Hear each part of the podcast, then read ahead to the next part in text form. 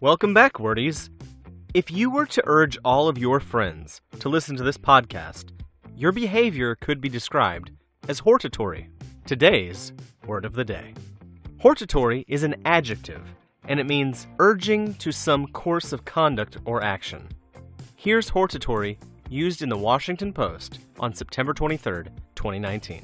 In this example, the author is elaborating on the function of summits, such as the UN Climate Summit, which is not a part of the official negotiation process.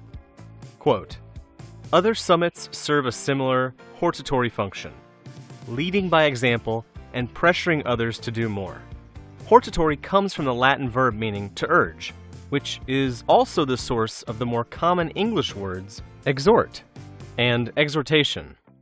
You may hear of a hortatory speech, hortatory rhetoric, or a hortatory slogan all things that are intended to persuade and move a person to a course of conduct or action. To learn more, we earnestly encourage you to visit Word of the Day by Dictionary.com.